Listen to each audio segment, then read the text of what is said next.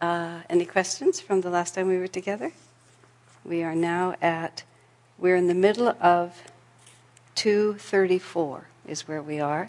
And we, we basically talked mostly about the commentary, but what we didn't talk about was the three words craving, anger, and infatuation. I wanted to spend just a little more time sort of reflecting on what those words mean. Okay? I'm orienting everyone. Are there any other questions? Or? All right. Um, he says, com- feels, feels impelled to commit acts of violence whether out of craving, anger, or infatuation. And then he says, whether mild, moderate, or severe. Um, violence, in this sense, I think he just means violence against the truth. I don't think he necessarily means acts of violence, literally, although he, he can mean that. Um, I, I just thought it's worth thinking about. What, what Patanjali does is he takes the enormous complexity of delusion and of the human mind. Remember in the Bhagavad Gita, there are five Pandava brothers, but Duryodhana and his brothers are over a hundred of them. And our forces are very small and their forces are very huge. And so we're always being um, outsmarted by Maya because once we figure out one little way that Maya can sort of sneak in, then she comes around the back and gets us from another angle. So every time that Patanjali gives us one of these small lists and tells us that these are the forces that we have to look out for, it helps us not get um, confused by the details because we're likely to think that this situation is different because the last one involved other people and this is me by myself and this one was about past lives and that one is about money and, and so on like that. But he just says acts of violence compelled by craving, anger, and infatuation. So, craving is obvious, and it is the antithesis, I would say, of contentment. Craving is when we are in one reality and we simply wish to be in another reality. Whether we're craving a specific thing, a specific circumstance, but whatever it is, some part of us is not able to rest in the center and say, This is exactly how God wants it to be. We want it, we, we long for something else. When I asked Swami, as you may remember, about reincarnation, when he gave me the two forces that pull us into reincarnation, longing was one of them, regret was the other. But longing. And, and you can unravel it philosophically if God is always with us, if everything is God's will, if karma is always fair, why would we ever crave for anything to be different than it is?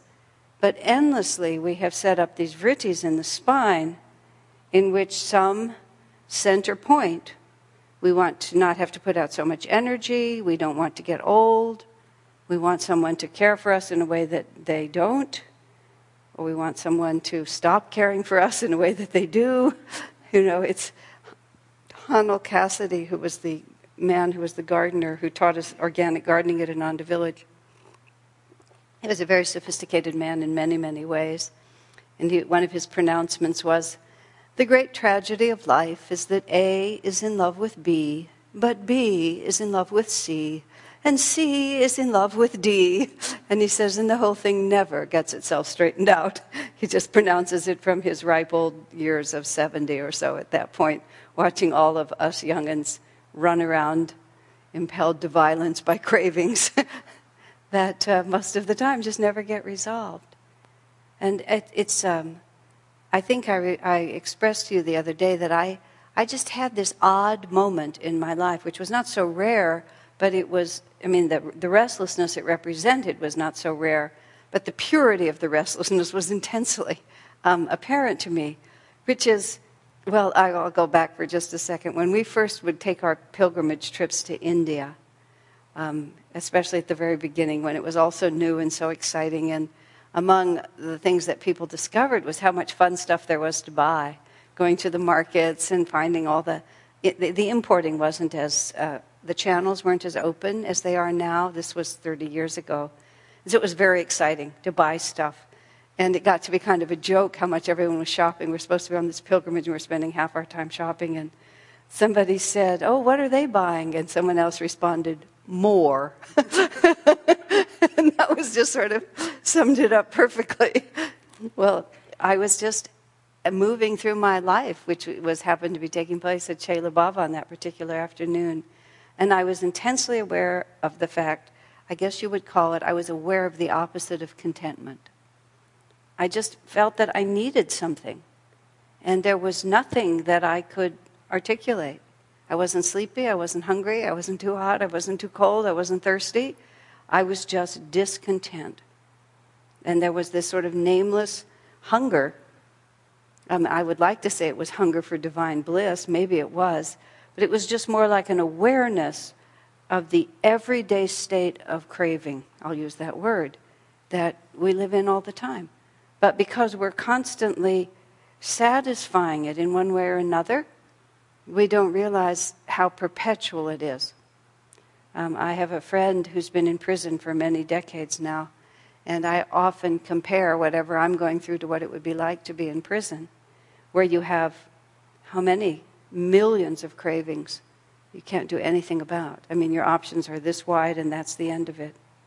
I was talking today about being in solitary confinement, not being in seclusion, but in solitary confinement. Just alone with your own consciousness. Where, where would you go? What would you do? I remember reading, I believe it was in Corrie ten Boom's, it was probably in Corrie ten Boom's book, when she was imprisoned by herself for a period of time in the cycle when she was arrested by the Nazis as a, a one who helped the Jews in England, in uh, Holland. And she talked about being alone in her cell and she was she they were she was pulling this red towel apart and embroidering um, designs on some something else. You'll just have something to do because she was just there for so many hours. And an ant came out of its hole, and she said she immediately put down the sewing because you really didn't want to waste two events. And so she, she spent the whole time just watching the ant because there was, this was all the entertainment there was and didn't pick up the sewing until the ant was gone from her world. You know, but we're always just feeling restless and moving. Even from thought to thought, we're moving. And so it's very hard for us not to acts of violence, is the way he puts it, but to act against the truth because we're made restless by the things that we want that we don't have. And we've talked about it from the other side, talking about contentment as a supreme virtue. Um, and this is just putting another point on it. Um, well, he's actually giving us a way to fight against these things, but he's more saying once these desires drive us to do something, that's what we talked about last week. Then the second one is anger. And in the Gita, it talks about anger is the result of thwarted desire when you don't get you, what you want, you get angry about it. Just as simple as that, isn't it? And we're always getting angry in, in large or small ways. I mean, I've, I myself sometimes when my computer just wouldn't cooperate with me, I just get so frustrated with the thing. You can't really bash it, and you can't argue with it, but there's just this sort of nameless. Well, anger is the only word for it. Just anger at the universe for mistreating you in such an intense way in that moment running into traffic when you're trying to get somewhere and you can't get there in time, showing up for an appointment and the appointment was shifted but they didn't tell you about it. Um, I was at the YMCA. There's two pools. There's the warm pool and then there's the colder water pool, and they're right next to each other. And sometimes, if the warm pool gets crowded, I'll slip out of the warm one and I'll slip into the cold one. Well, now there's a rule about entering the, that pool from that side. So I've slipped out and I'm standing there about to go in, and the lifeguard says, Hey, you can't go in there. And I just said, You're kidding. You know, you're kidding. Nope, the rule is you have to walk around and go to the other end. I stood there for a really long time and I and then finally I was going to talk to the person who I would have to share the lane with. So I bent down and she thought I was going to just get in the water. Whoa, she got really, you know, made a really loud noise. Everyone in the whole pool looks around to see what's going on because I was about to slip in the water. Nope, I said I'm not going to slip in the. I stood. I did stand there for a long time. What would they do to me if I slipped into the water? Later, I saw you know, lack of cooperation with the rules is grounds for, for loss of privileges. but you know, there was just this impulse. You just want to get, come on, lady. Whether it's mild, moderate, or extreme, but I just wanted to get in the water. She's pushing against me. And you know, how that, that's just such a, he puts, how does he put it? Such thoughts and impulses are based on ignorance. How did, where did he say it? The jerk of the mind. Never excuse or justify that sudden jerk of the mind. What a phrase, as due to any influence but your own ignorance. And you know, it's easy. It was easy for me to justify it. Stupid people. I'm just slipping from one pool to the other. What difference does it make? But the mind jerks, and you're gone before. I don't know where Swami got that phrase. He puts it in quotes, the sudden jerk of the mind. But that's exactly what it feels like, doesn't it? It's like something happens and you're just without your control. Craving, anger. You know, I, I the, the YMCA is my, like, I'm the most vulnerable at the YMCA. I have no idea why, but I get most freaked out when I'm there.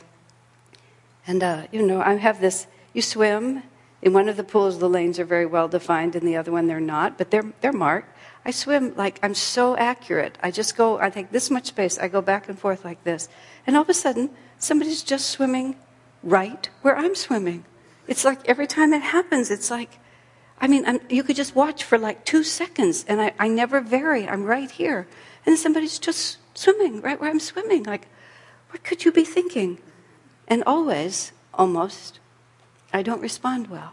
I'd like to say that at least my response is mild, but it's like I want it to be different, and it does make me angry. Yeah, it's just like, isn't that weird? I mean, every time I watch it happen, I can't understand. Maybe it's because I'm wet or something like that. Maybe it does something to my brain. But it's, it's good practice. And so then I try to slip out of the warm water pool, and then the lifeguard won't let me move. So it's just like everything conspires. These are completely trivial, ridiculous but they're not at all. Because in such moments, the patterns of your thinking are revealed. And it tells you sort of where you're vulnerable and what's still going on. Why? I mean, in, in many ways, it's worse. Because what difference does it make? There's absolutely nothing at stake. And yet, still, you discover there's this quality of your own consciousness. That's why he calls it a jerk of the mind. And it's not due to any influence but your own ignorance. And then the last one, which I love, is the word infatuation, where we just become enamored of something. And we're, you know, we're just going to keep wanting that something. I had this experience. Did I tell you that last week? I did. About that day that I woke up in India and wanted to go shopping. Uh-huh. It wasn't that I mentioned that last week. I was just, I was. I was infatuated with the things I was going to buy. And because I was infatuated with my own desires and what I wanted to shop, I lost relationship to, to the things that were most important to me. I was blinded by infatuation just for, you know, more. What I was going to buy in India was just more of what I already had. But the whole day was guided by that. Um, and when, you, when you're infatuated, um, your sense of proportion is all mixed up.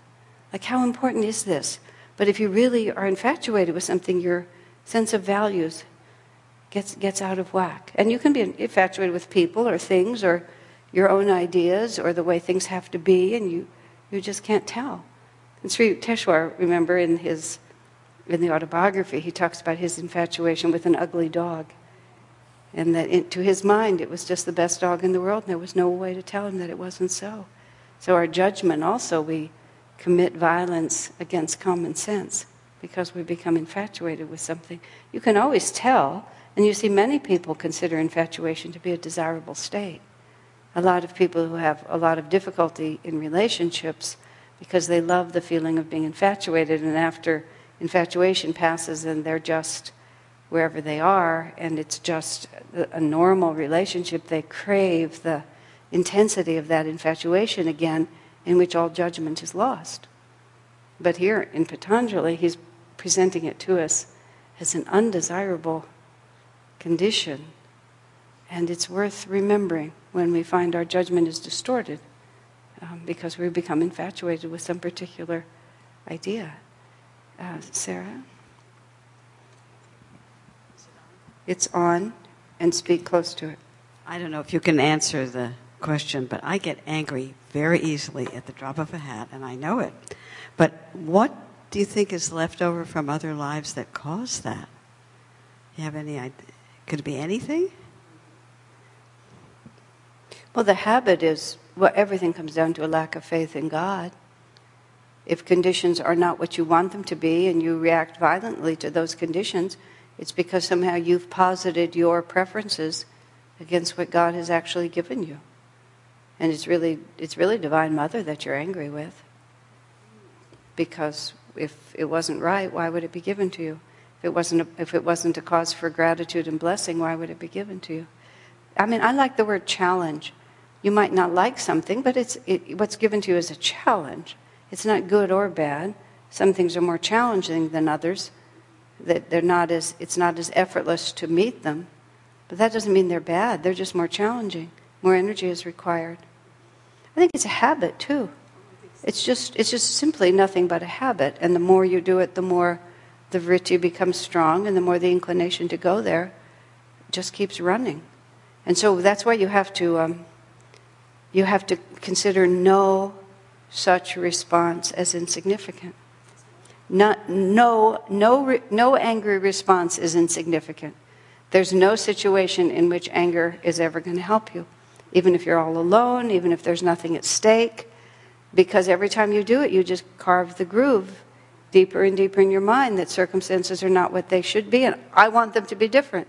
And you commit an act of violence. The only thing you can do is persevere. And, and it, when there's a sudden jerk of the mind due to any, that is not due to any influence but my own ignorance. And just, you know, wow, what do I expect to accomplish by this? And you just watch it and try to unravel it and then try to back up and start over and at least make it as little as you can.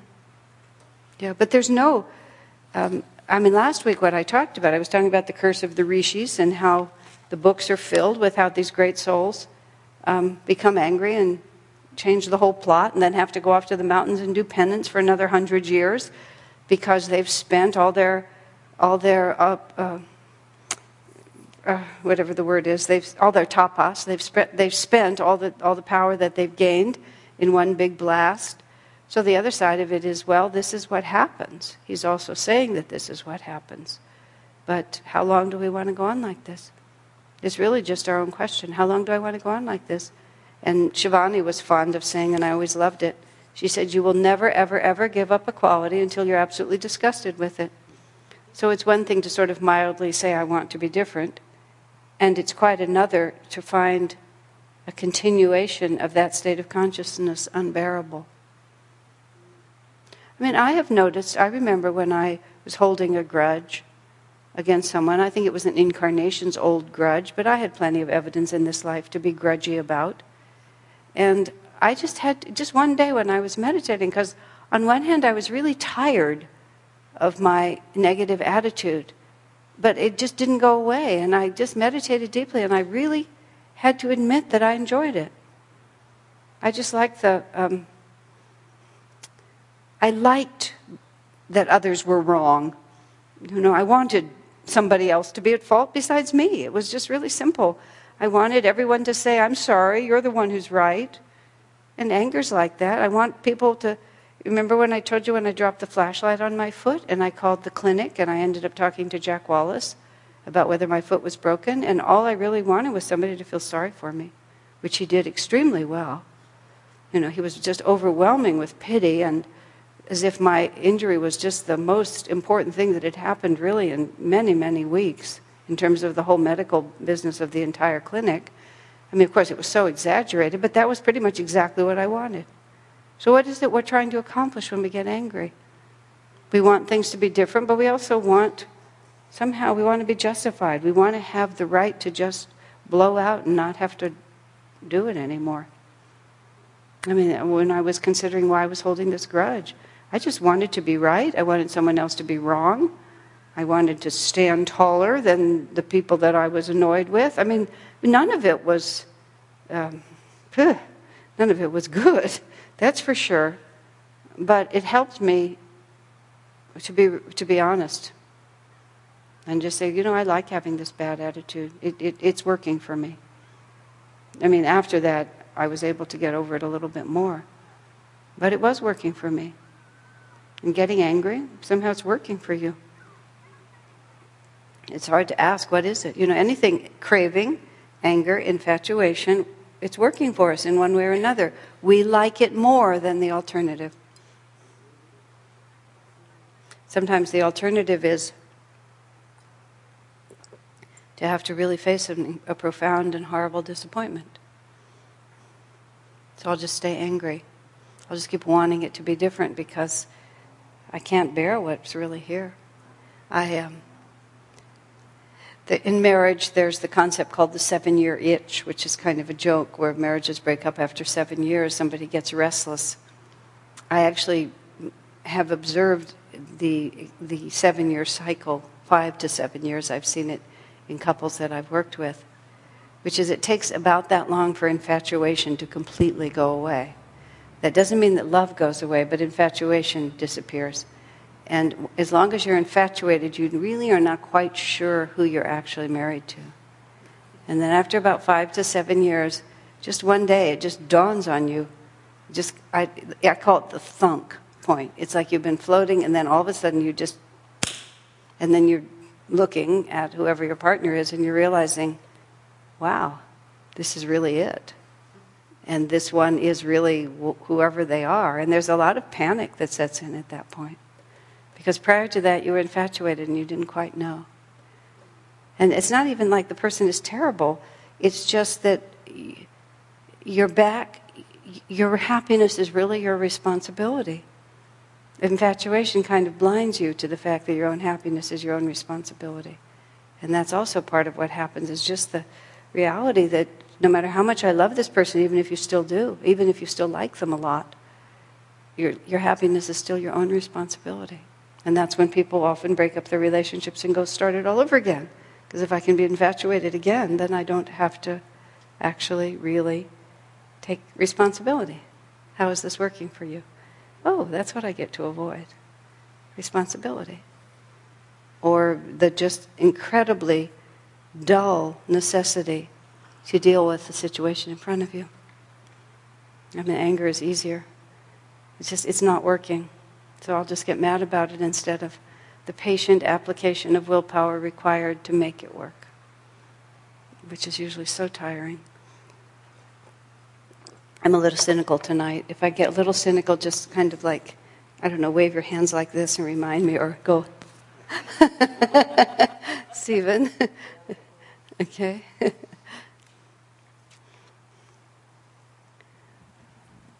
this is related.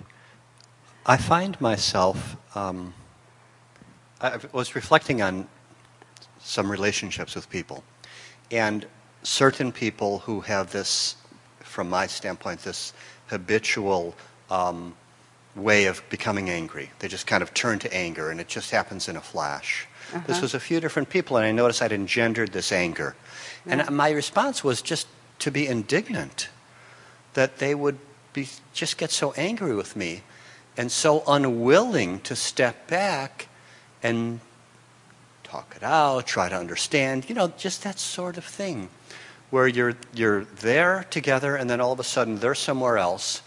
And my, perhaps, I, I mean, not just indignation, but just um, un, not understanding how to deal with it, really. Well, I think the choice you've taken is really probably the least effective possible. Yes. Which is um, to try to change them. I mean, that's what you're telling me is that I try to change them. I mean, it's perfectly fair to offer that, but if their agitated energy is uh, triggers agitated energy in you, then it's entirely your problem at that point. And it really doesn't matter what they're doing. They could be doing anything in the whole universe, and it has nothing to do with your problem now. And your problem is not them. Your problem is that this kind of energy makes me indignant. What am I indignant about? I desire them to be different. I'm angry that they're not the way like me.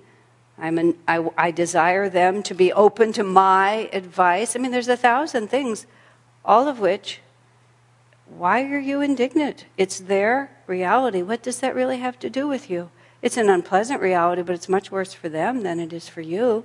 But if it can trigger in you, you, ha- you have become exactly like them. Yeah, you're just exactly like them. So it's a good exercise in something else. What he proposes is think the opposite thoughts.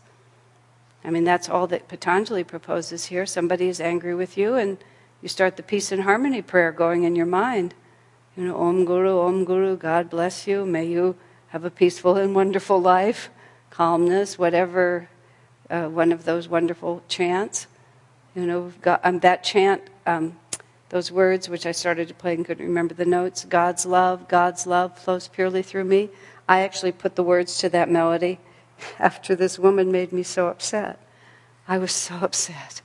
She was, I was justified in this, in the most abstract sense. uh, let us phrase it differently. She was, the other lady was not behaving well, but I really let her get to me, and I really let her have it, and I was really wrong, just so wrong, and I went upstairs trying to calm down, and that's when I started singing those words to that melody.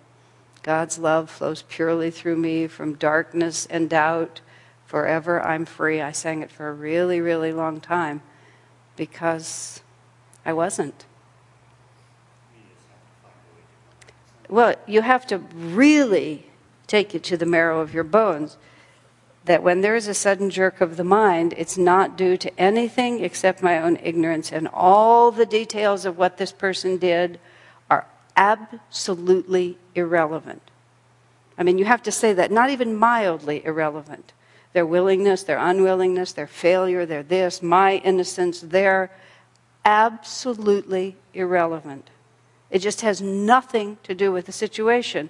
They did whatever they did, and I got upset. And I got upset is the only issue. And you have to really take that so much farther down than most people are willing to take that. In the particular position that I've been in for so many years, and in your position too, as a minister and as a senior devotee, this is my mantra I am always responsible if there's disharmony. I am the one who must make it work. I don't care what they do. I must make it work. And I think it's a good mantra for anyone. It's been somewhat forced upon me because in the position that I'm in, I have to define my responsibility somehow, and I must make it work. If the person in the end will not, you know, will not accept what I'm putting out, that's their choice. I can't force them to. But I have to bring my energy into the reality where it's not because I am behaving improperly. And if you have an inclination toward that, then God will send you lots of fools. He'll just send you an endless number of angry fools so that you can always be right and be absolutely wrong. Desire that's thwarted on my part because I want them to thwarted be different. desire. You want Yeah. them to be different. And, and Master talked about this idea of you know sort of lowering your gaze and apologizing in essence. I'm sorry if I angered you. Well, I love the way Paula apologized on her deathbed. I've always regretted that you got your feelings hurt. She never said, I'm sorry that I hurt your feelings because it wasn't her fault and she knew it. I always regretted that you got your feelings hurt. It was perfectly phrased. I understand why you feel that way. It hurts me to see you so upset. It, but offers sympathy. Well, it depends. Sometimes you can't offer sympathy, you can't do anything because you're not really offering sympathy, you're trying to be superior. You have to really, you have to be utter. If somebody, when somebody's upset, their radar is 100% and they can smell hypocrisy, they can smell condescension. So, unless, unless your response is a genuine, spontaneous compassion for their misery, don't insult them by pretending. And that's what I've been told in response. Yeah. So you don't. You, I mean, I've learned gradually because I always have words that many people don't have words, and many people don't expect you to have words. And I've learned. I learned this a lot from David, who's just a master of not speaking. Because he really knows there is nothing good to say, so he just doesn't clog the airwaves with um, hypocrisy or trivia. He just goes silent. Because you really are not going to add to the situation with speech. I've watched him do it many times. It took me a long time to just realize, oh, that really, his silence works a lot better than my words. Because there's nothing nice to say. You know? Learning to simply have comfort within. Yeah. You know, if, if, if, if I have an habitual response of indignation, for instance, it's to pull back from that and al- allow it to be. Just simply Mm-hmm. and I allow it to think be. perhaps a lot of the time you should run away. I think you just look at this and you say, wow, this is bigger than me. I am now hanging up the telephone. I am now shutting the door in your face. I am now walking out of the room. And let them be upset because if you stay there, it will get worse. I was on the phone once with someone who was just really, really upset. And uh, I'm just sitting on the phone, and I just, the power of hanging up just occurred to me. And I thought, oh. and I just did it. When it rang again, I didn't answer it. I just went about my life. And you know, later on, there were a little hoo ha about it, but I knew what I was doing. It was just definitely by far the best thing to do. And because what's worse, you know, you have to protect your own consciousness at that point. Looking at it to protect my own consciousness, Yeah. to disengage and protect Just my own disengage concentration. because almost, see, if you're not absolutely clean, you should do nothing. Yeah, if you're not absolutely clean, you should do nothing. Yes. Could you clarify what you said a couple minutes ago about um, having responsibility for the harmony? Because we're talking about not being able to control everybody else, only ourselves, but the harmony depends on everybody that's involved in a situation. So, how did you mean the responsibility there? That's a good, that's a very good, I'm glad you asked that to clarify that. It's never their fault, it's always my fault. If somebody gets, I mean, I mean, I'm taking that a little far. Let me stand back a little bit. And I do understand this is one of the ways over many years I've disciplined my own mind.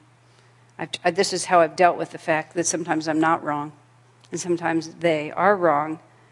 But I feel that because it's good for me, and also because I have been given a responsibility to sort of move the whole crowd forward, that I need to preserve positive relationships with everyone, and that's much more important than any of the details. You know, people sometimes say the damnedest things to me, you know, things that could be uh, really insulting if I wanted to take them that way, or just grossly inappropriate. And I'm not, you know, I don't want to make everyone paranoid here, but, you know, over the course of 40 years, there have been some really humorous moments where people are trying to say something to me and they don't really hear what they're saying. I mean, some of them I have spoken of, like when people, one man, one man, well, the man who told me that he just really couldn't stand to listen to me talk, that other people found me inspiring, but he didn't at all. And, and I was clean in that one. I just felt so sorry for him, really. You poor man, because I'm talking all the time. It must be so unbearable for you. And that was completely clean. And then another man said to me, You know, you can lift people to a certain point, but after that, nothing happens. and I said, Yeah, like, sure. I never pretended to be more than I am. It's like you projected that on me and they were disappointed, but this is really has nothing to do with me. But I didn't finish that. I just said, but I was clean. It was like there was no part of me that needed to fight against him. But there have been other times when somebody is giving something to me and a, a great deal of me wants to explain to them exactly why that is the wackiest, most wrong idea that I have ever heard. And even if it is, though, what is going to help this situation? And I, I don't feel, except in very rare circumstances, that I need to be heard. You know, I'm perfectly clear in what I think and feel. I don't need to be heard. There was a time in my life when I needed to be heard. So it's partly what I'm saying, Tandava. Somebody's talking to me, and I don't need to be heard. They need to be heard, and then I have to think very calmly how to move the situation forward.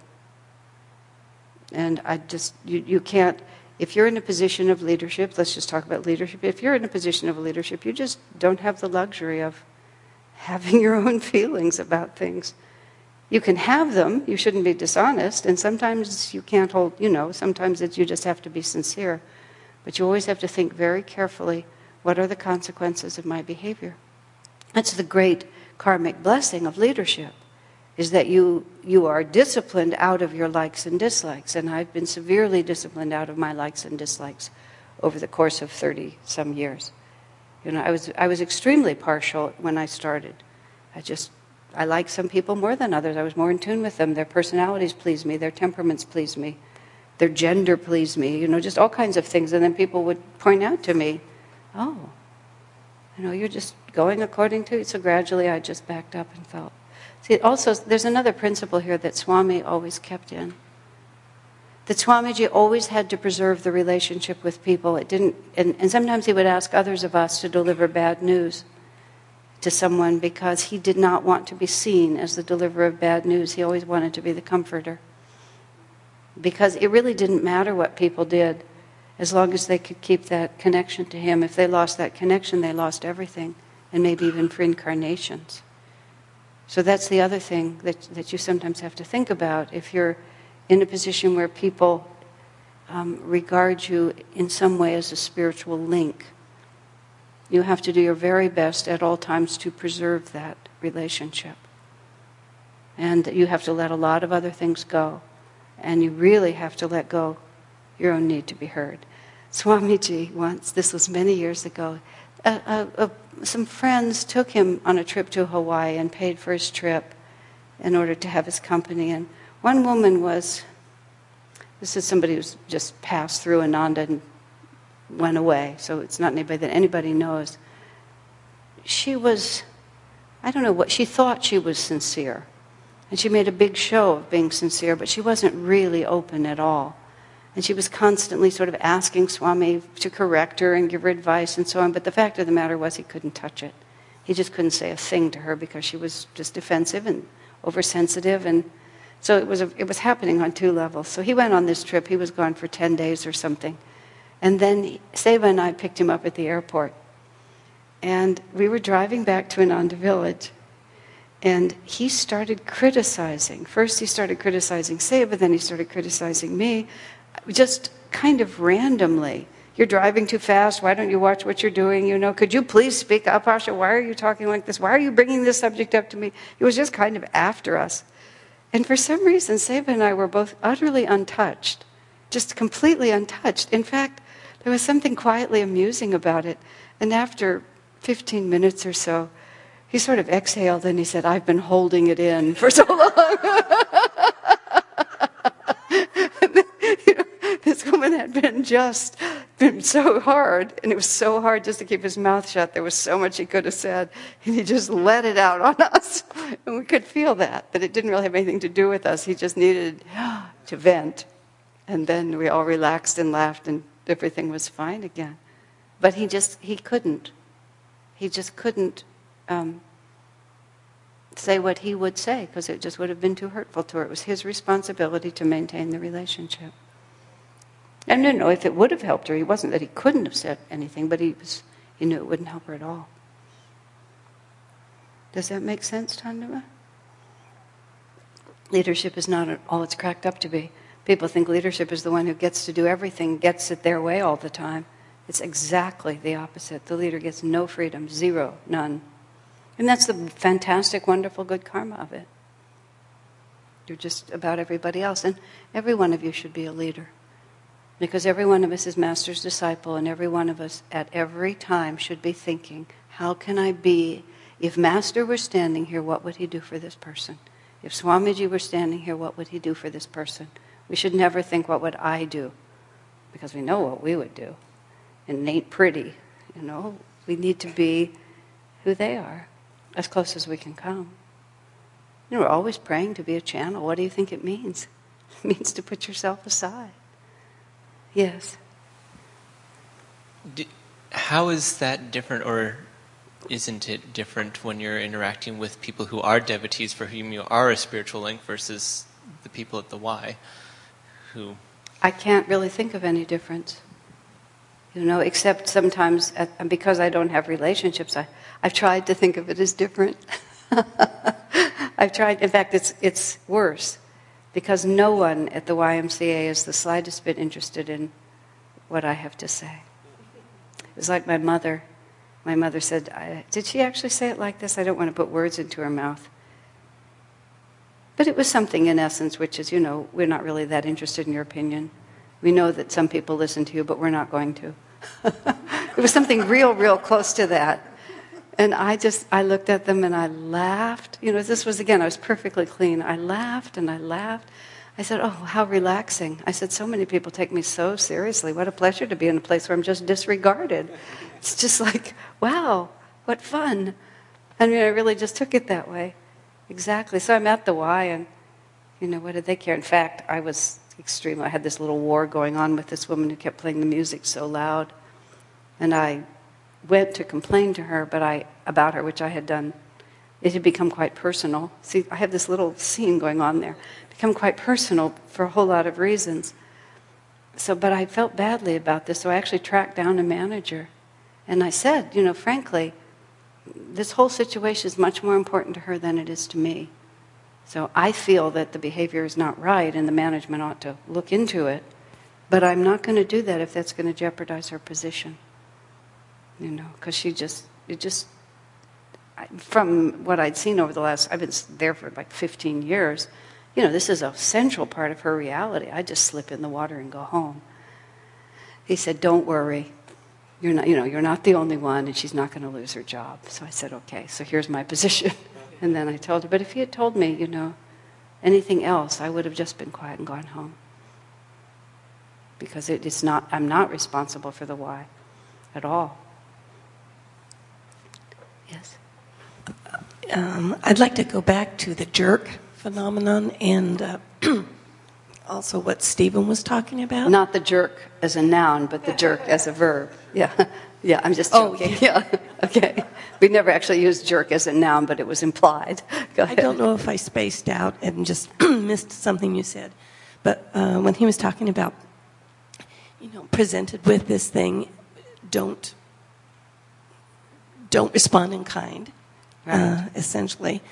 So, okay, so say if you do that, um, that initial energy is still inside. How do you dissipate that without just letting it fester? Or, there's or a difference between dis- royal. there's a difference between. Uh, just a second. There's a piece of this I wanted to have. Just somebody remind me. I wanted to quote something out of the Ask Asha book, so I'll, I'll come back to that. Um, there's a difference between disciplining your energy and suppressing it. And that's what you have to realize. To suppress it is to think, I'm a good guy, I'm not really mad at you, I'm just trying to help you. That's why I was saying you've got to be absolutely clean. I'm really just concerned about you because you're so upset. And the person can tell you're not just concerned about me, you're mad yourself, and you know, it, you're just suppressing because you, you just are not capable or willing to admit what you really feel. And that's when I was saying, I don't have a need to be heard because I know what I feel. I'm not, I'm not lost in my feelings. I've, I've worked through a lot of that, and I'm not, by no means am I perfect, but this is hard won for me to be able to say that. I used to not know what I felt, and therefore I had to speak it because I had to find out what I felt. It was the only way I could tell. What I'm talking about is you're just objectively looking at it, you see yourself becoming so annoyed, but then you have the presence of mind to say, Is this really worth it?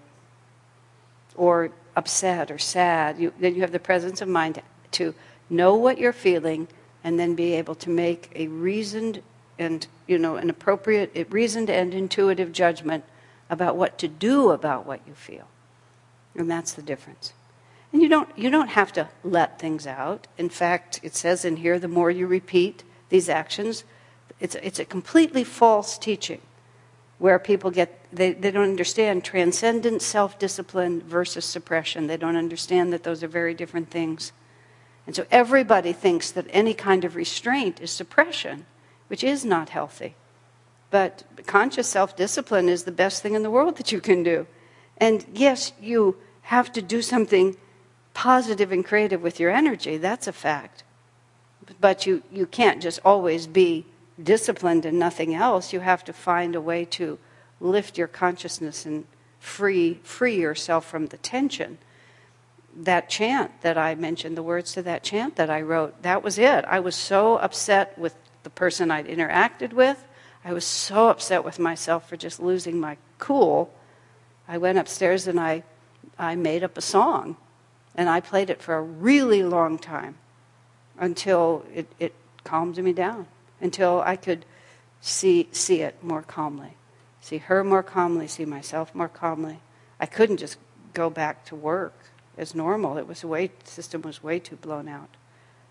So, I mean, certainly all of us have taken a long walk around the block.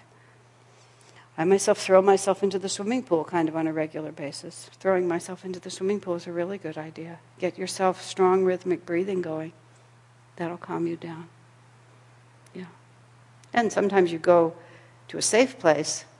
I mean, I was, uh, was having a conversation with a woman about the man she's living with and the difficulties and this and this. I said, that's why you need girlfriends. you know, you go tell your girlfriends, you don't tell your husband. Because it's not going to help him, and you need to get it off your chest. So you just say it to your girlfriend, she listens to you. She says, there, there, and you say, I feel better, and then you go back. Uh, uh, yes. This is tangential, but what is this inclination that some women have to speak to a man as if you are one of their girlfriends?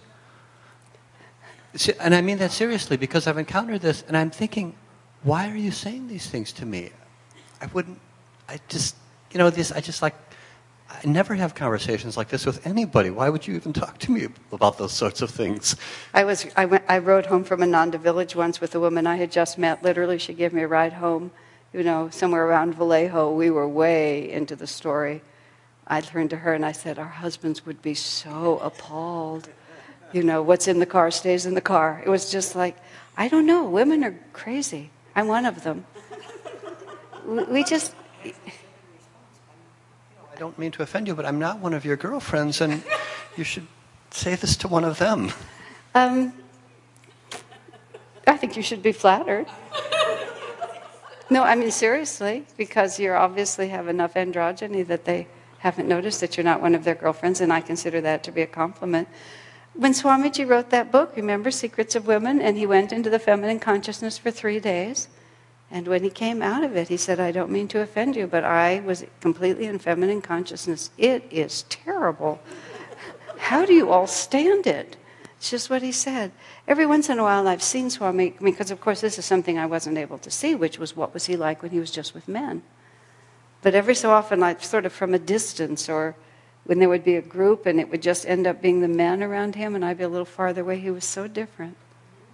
I was, it was actually really interesting. You, you, it was a certain, you know, now it's just us and we don't have to relate to them. it's, a, it's one of God's weird little tricks, is all I can think of. You know, this male female thing is so.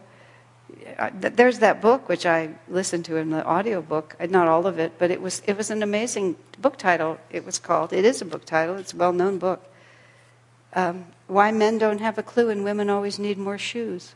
and it was written by a couple. It wasn't written by a woman, it was by a man and a woman. And why men don't have a clue why women are so wacky. And that's what it, he meant. He didn't mean that men are clueless in life, but they're just clueless as to what could she possibly be thinking. And one of the things he's clueless about is why she always needs more shoes, which all women know why they always need more shoes. You know, you just do. It's just one of those things. I, craziness, who knows? All right. Okay, let's pause for a few minutes, then we'll come back. Um, Tom pointed out something that I, I, think is really worth pointing out. Um, he says, um, when he's talking about in, in 234, what, the whole thing we've been talking about, acts of violence, craving, anger, infatuation, are all based on ignorance and are certain to cause one pain. And he refers us back to Sutra number 2 4 and number 2 5, in which he defines the word ignorance. And I'll read 2 5 here. Ignorance is the conviction that what is impermanent is permanent, that what is impure is pure, that what is painful is pleasant, and that that which is the non self, the ego, is the true self. And so all of this craving, anger, infatuation is all based on ignorance, and that ignorance is that we misperceive reality. And that, you know, this is, I know at the time we spent a lot of time on these, but Tom was pointing out that now he's using the word ignorance and he's using it in an extremely exact way because he's already defined it for us. And then he also, in number two, four, he says, Ignorance is the field on which all imperfections thrive. And so, whatever it is that we're responding to, it's because we're ignorant. That's why we're responding that way. Uh, when I was uh, thinking about Tandava's question about being responsible for making the relationships work, which I was attributing to the responsibilities that I have, and but then I was trying to extend it to all of you. We all have that same responsibility. We're responsible for making it work because that serves us to do that. It's not really a question of our external job. It's that it's always our fault in the sense that I, am, I need to be master of my own consciousness and I need to not just be thinking about what I need. Of course, we have limits, and I've balanced all that conversation out many different times. You can only go as far as you can go. But um, let me just find this thought. Oh, yes. You see, with Swamiji, he, he always had sympathy for our ignorance um, he, he, he had that wonderful phrase, I understand why you feel that way. And it wasn't, he wasn't just, it wasn't like a convenient trick. Was that he really did understand why we feel that way. And so that it wasn't hard for him to then try to reach out, given that we feel this way, let him try to help us to elevate the way we feel. And if he couldn't help us, like talking about that woman in Hawaii, who kept asking him for advice that he knew he, she would never take and wouldn't help him. Um, it wasn't like he would always help her. Would it wasn't like he would always offer something, but he would always stop and think, "How can I help this situation?" And there was no, there was no technique. I remember someone came to Swami once and they'd read in a book somewhere that if you're going to have to correct someone, first tell them two good things that they've done before you tell them one bad. And Swami listened, uh, you know, respectfully, and then he said, "That's so manipulative." And then he said, "And any sensitive person will see through it right away." And of course, it's not really terrible advice, but for Swamiji, it was so manipulative. And oftentimes, if he had something strong to say to you, he would just say it straight out. But what made it okay was that you knew that he really loved you and wanted to help you his inner position was absolutely clean. You know, he wouldn't insult you by saying you're such a nice person and you do so many things well, except you really messed up in this area. He would just say, You really need to work on this. Because it was the given. He'd already made you feel like you were a wonderful person or a valuable person or had the possibility of success or whatever it was. I mean, if it was appropriate, he would also say nice things, but he never did it just because it was a technique. And that's, that's what I'm saying about we, we can't always be spontaneously right. So we sometimes have to think about what's the best I can do in this. But sincerity is absolutely essential. People are not fooled. Then you get into a big argument about you because they can tell. I've never known anyone to be fooled. Um, now, I wanted to comment about the, the from the book, some, a question I remembered. There was a man who wrote there, and some of you may have read this already. Um, he, he talked about a bitter divorce has devolved into guerrilla warfare. He tells this whole horrible story about a you know divorce with children involved and his wife really um, using the children to get at him, and it, it just sounded really horrible. Um, But he was also talking about how the whole thing was making him angry and afraid. And I was pointing out to him in the letter that even though he was not behaving as badly as her, he was still on the same wire. He was still on the same line. Because what was her energy? Her energy, she was afraid and she was angry. And he was afraid and he was angry. So it was a matter of degree, perhaps, in how it was being expressed in regard for the children, but they were still in the same place. And that the only way he was ever going to get out of this is to really get out of that place. And of course, it was very difficult. I didn't in any way tell him that that would be easy, but don't fool yourself. If you're responding with the same vibration, that's why it's happening to you. And until you're, you're, you're really out of that vibration, I mean, this, you know, bad things still happen to good people. But I, I observed in my life that I used to be more susceptible to anger. And I realized that when people got angry at me, I tended to get angry back at them. I didn't, I didn't necessarily initiate anger, but I realized that when I felt anger towards someone, almost always they were angry at me. That I was still vulnerable. I could just, I mean, I'm not, I don't want to overstate that because I'm not that free. But I really began to, I'd, I'd feel this kind of causeless anger sometimes. And I realized somebody was projecting it to me. That was their feeling. Almost always. It was a, it was a, a real wake up call for me. Because, wow, if, I, if somebody flashes that vibration to me and I just dive right into it, whoa, that is something to be really concerned about. And of course, that's also an explanation of why these things happen. When I wrote to that man, I said, Look, the only weapon you have here is your own consciousness, and you're using it wrongly. You're not going to win on that level, you're just going to perpetuate it. Your only freedom in this is to free your consciousness from the response that you're having. And for the sake of your children, for the sake of the whole situation, as long as that woman or life itself can, can find that vibration in you, that vibration is going to keep coming to you. And only when you're not home to that anymore will you ever be out of this. And so that's why when we're vulnerable, we have to run away. That's what Master said. Yeah, he said, if a test is bigger than you can meet successfully, run away. I love that.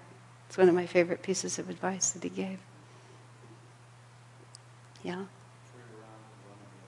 Yeah, just turn around and run in the other direction. I, I, I remember, I'll, I'll, use his name because I don't think he'll mind, but this was something I watched Haridas do. Haridas always was aware that his consciousness was his primary responsibility. And if a situation was going in such a way that he could feel his own consciousness slipping, or, or if he felt the room, the consciousness of the room was slipping, he would often, if we were having a meeting and he felt the energy was getting a little off, he would take over the meeting, often in ways that appeared to be non sequiturs. You know, if we're talking about a certain something, maybe people are getting crabby or a little anxious or a little um, critical of someone, then often he would just, inter- you know, just take over the meeting and he would sometimes just take it off in another direction, which for a very linear person like me would be annoying. But I, I began to think that there was something else happening, and I watched him. He would take the meeting until the consciousness was fixed. And he would usually fix it himself by just getting the energy right, and then when the energy in the room was right, he'd release it again.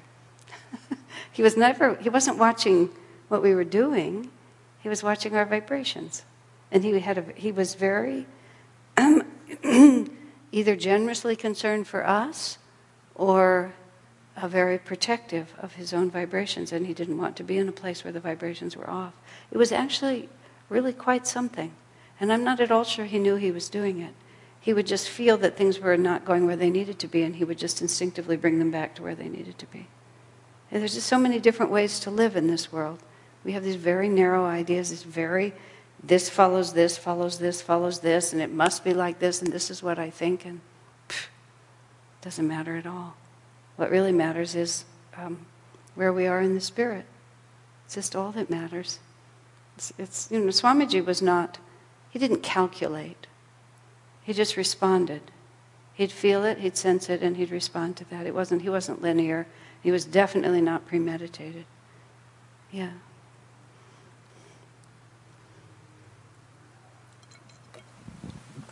With Haridas, perhaps it really didn't matter so much whether uh, what he was aware of or whether he was just doing it for himself. The effect was he was helping everyone's consciousness. Exactly. He was helping everyone's consciousness, and he just he was very sensitive to, to wrong vibrations, and then he would fix them. I was sometimes very sensitive to getting the decision made and getting the project done, and uh, that in itself was the wrong vibration. I remember once we had this meeting with Swamiji. We, oh, those of us who are present all really remember it. I don't think I don't think we built the expanding. Maybe we were just thinking about building the expanding light rooms, or we were talking about building a new temple. And we started just talking about what the temple could be like. And we ended up building a, you know, a crystal window, and we had gemstones around it, and we just, just really let our imaginations run and really thought about what would be wonderful. Afterwards, Swami said it was the best meeting we had ever had. And he referred to it for a long time because nobody was censoring, nobody had a sense of limitation. Everybody just really allowed ourselves to uh, think without criticism simultaneously. I don't know, somehow the mood just shifted. We were always, always um, preventing things from happening by being so um, concerned about the details. And for some reason, that day, it just sort of started, and we just went in an extremely uncharacteristic fashion, and and just really allowed ourselves to, you know, go into the astral world and think out what it would really, what it really could be like. Unfortunately, we never translated that into anything that was possible. But I think if we had, we would have come up with much more imaginative ideas than we normally come up with. Because when you start with all your limitations, you, you can't open yourself to the possible in the same way. You can always bring it down afterwards. But if you never get to the top of the mountain, nothing ever happens. I mean, that's a, a balancing act, but you know, he was really trying to teach us something which I'm not really entirely certain we learned, but it certainly made a vivid impression because not one of us would have praised that meeting.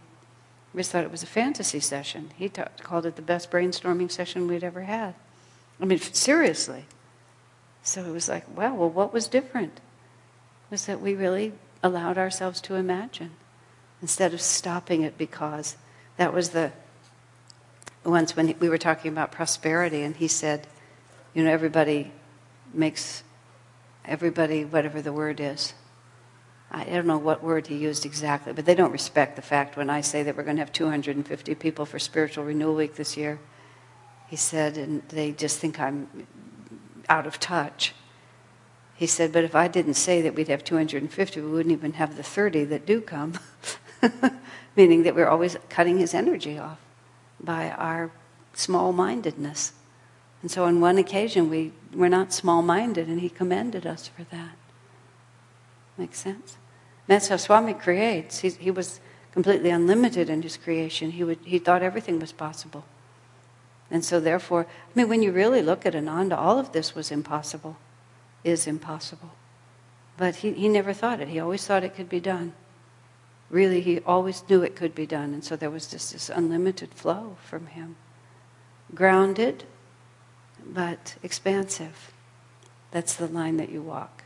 And when, in the later context, when it, it was the issue of uh, the, the lawsuit that we were in, which was such a disaster, in which the whole jury was against us the whole time. And every morning, Swami would tell us that today was our lucky day and everything was going to turn our way today. And every morning we would remind him that there wasn't a chance in the world that that was going to happen, that yesterday was terrible and today would be worse. And we wanted to make sure before we left the house that he understood that. Yeah, like, what were we thinking? And on the very last day, the last day, I finally got it. That you know the only hope of this situation was to put out dynamic positive energy. And we were so careful to make sure that we didn't never had any. So later months later i said that to him swamiji we were constantly you every morning you'd come down trying to lift our vibrations and every day we'd make sure that we, we didn't lift our vibrations at all. Isn't that what was going on? Yeah he said like that. I said but isn't there because especially in that lawsuit situation i said so many people who tried to be positive were actually afraid to confront the reality of what was going on, and their positivity, their it was an affirmation to cover their fear. Yes, he said. And I said, So it's really like a fine line, isn't it? Uh huh. He said, You really have to know, you really have to know what you're doing, is how he put it. He said, You have to really know what you're doing. It's a fine line to say, even you know that nothing's going well, and, to, and sometimes people will say, Oh, it's going fine, everything is fine. But it's not really like they're affirming a higher reality. They're terrified of the reality in front of them, so they're trying to affirm something over here. That's suppression. This is fear, and you're trying to cover the fear with this other thing. That's not the same as this is a very difficult situation. Everything is, is really hard here. The only possibility we have is to bring to bear on this a power greater, a power of light greater than the power of darkness.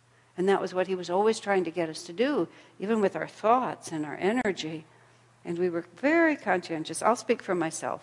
This is, I, I, I, I certainly, I, maybe I led the charge, maybe others in the room had a more dynamic attitude than I did, but I certainly was not at all able to take what he said in the spirit that he intended it. And I had to feel conscientiously that I had to correct him. It was a very, very good lesson. It comes up later in here. Um, one of these.